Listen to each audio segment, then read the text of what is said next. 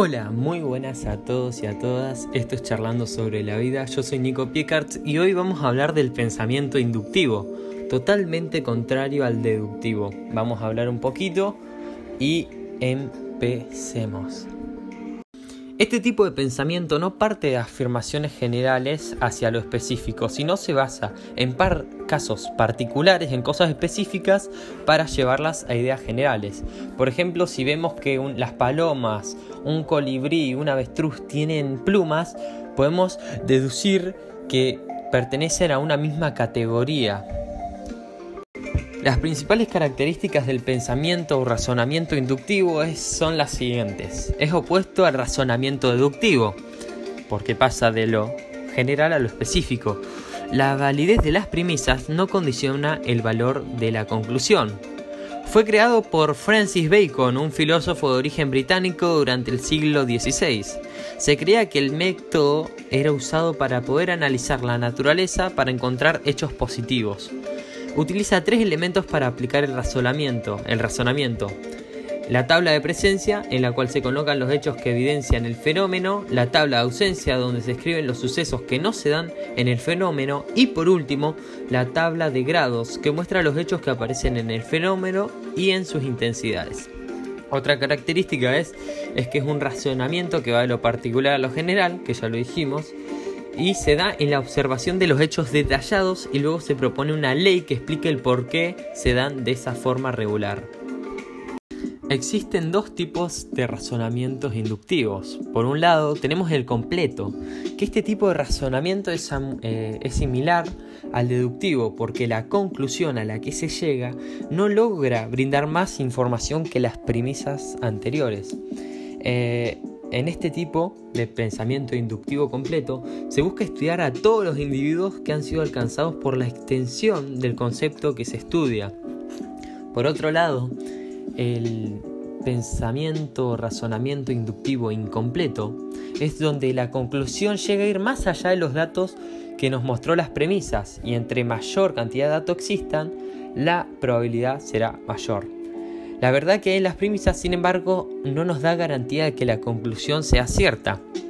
Por otro lado, veamos ahora que hubo una persona que es Hampel que dio su punto de vista de forma crítica, diciendo que una, eh, que una preposición general es una hipótesis y no es muy válido. Dice que básicamente este, este hombre nos decía que este tipo de pensamiento no nos servía para mucho más allá de la ciencia.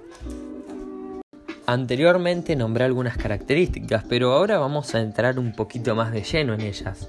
Empecemos por la primera, que es que pasa de lo concreto a lo general. Esta es la principal característica de este tipo de razonamiento. Eh, se comienza con una serie de datos específicos que se utilizan para tratar de crear teorías generales sobre un fenómeno determinado. El método básico para llevar a cabo una inducción es observar una serie de casos concretos y buscar lo que tienen en común. ¿Ok? Debido a la manera en que funciona este tipo de razonamiento, se lo conoce también como lógica de abajo hacia arriba. Esto se contrapone a la manera en que funciona la deducción, donde se comienza desde una teoría general para extraer conclusiones de una situación concreta. Por su naturaleza, las ciencias sociales tienden a usar ese tipo, este tipo de pensamiento. Entonces, gran parte de las teorías de disciplinas como la de la psicología han sido creadas observando un gran número de individuos y generalizando algunas características. Otra característica es que sus conclusiones son probables, pero no infalibles. Cuando realizamos un pensamiento o un razonamiento deductivo, si las premisas son ciertas y el argumento está bien construido, las conclusiones siempre serán verdaderas. Pero sin embargo, en el razonamiento inductivo, no ocurre así. Incluso cuando se utiliza bien la lógica, el resultado de un argumento nunca será infalible, sino que es posible y muy probable que se equivoque. ¿Por qué pasa esto? Esto ocurre porque al trabajar con el razonamiento inductivo siempre se está hablando de probabilidades. Sin embargo, no todos los tipos de razonamiento inductivo son igual de fiables o confiables. Cuando más grande sea la muestra en que nos fijemos y más representativa sea la población en general, es decir, más se parezca al conjunto que queremos eh, eh, estudiar o que queremos analizar, menos probable será que exista algún tipo de error. Por ejemplo, al realizar una encuesta sobre intención de voto, esta será mucho más fiable y confiable si se le pregunta a 10.000 personas elegidas al azar que si la encuesta se realiza en una clase universitaria de un grupo de 50 alumnos. Pueden producirse errores al aplicarlo, esa es otra característica. Como vimos anteriormente, hablando recién, las conclusiones no son infalibles, sino son probables. Esto se produce cuando el proceso lógico se ha llevado a cabo correctamente. Sin embargo, al igual que ocurre con otros tipos de razonamiento, es posible cometer errores al llevar a cabo una inducción. El error más común que se produce al utilizar el razonamiento inductivo es basarse en ejemplos que no son realmente representativos de la condición que se está estudiando. Por ejemplo, muchos críticos de la psicología, como ciencia, señalan que muchas veces los experimentos se llevan a cabo con estudiantes universitarios y no con personas corrientes. Otro de los errores más habituales es de basar nuestras conclusiones en un número muy pequeño de casos, con los cuales los datos de los que partimos están incompletos. Para llegar a conclusiones realmente fiables a través del razonamiento inductivo, es necesario tener una base de datos más amplia que corta. Por último, incluso cuando tenemos suficientes datos y la muestra es representativa de la población en general, es posible que nuestras conclusiones sean erróneas debido a los sesgos de pensamiento y los sesgos cognitivos. En el razonamiento inductivo, algunos de los más comunes son el sesgo de la confirmación, el de la disponibilidad y el de la falacia del jugador. Para terminar vamos a ver algunas diferencias que tienen con el pensamiento deductivo y unos ejemplos. Punto de partida. La primera diferencia fundamental entre el razonamiento deductivo y el inductivo es el punto desde donde parten ambos. El razonamiento deductivo es conocido como lógica de arriba hacia abajo, ya que se comienza una teoría general y se lleva a algo específico. Por el contrario, como ya hemos hablado recién y reiteradas veces, el razonamiento inductivo también se llama lógica de abajo hacia arriba y esto se debe que se empieza por lo opuesto, se empieza de un razonamiento específico y concreto hacia un fenómeno o hecho general.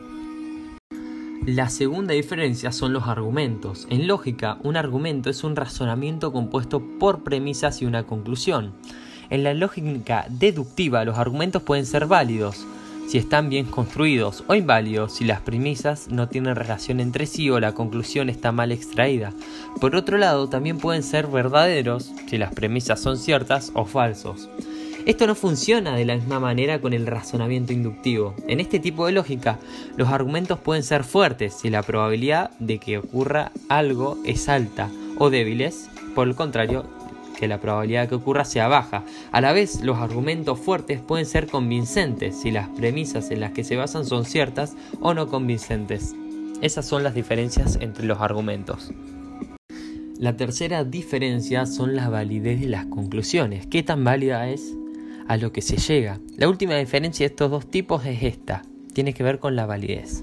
En la lógica deductiva, si las premisas son ciertas y el argumento está bien construido, la conclusión va a ser cierta en todos los casos. En cambio, en este tipo de razonamiento, en el razonamiento inductivo, incluso si el argumento es fuerte y las premisas son ciertas o convincentes, las conclusiones no van a ser ciertas en todos los casos. Por ello se habla de argumentos convincentes y no de argumentos ciertos.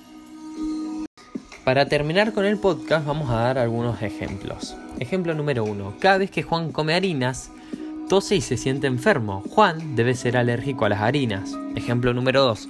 Un profesor observa que cuando utiliza una presentación de PowerPoint en una clase sus alumnos muestran más interés. El profesor llega a la conclusión de que usar PowerPoint le ayudará a aumentar la motivación de sus estudiantes.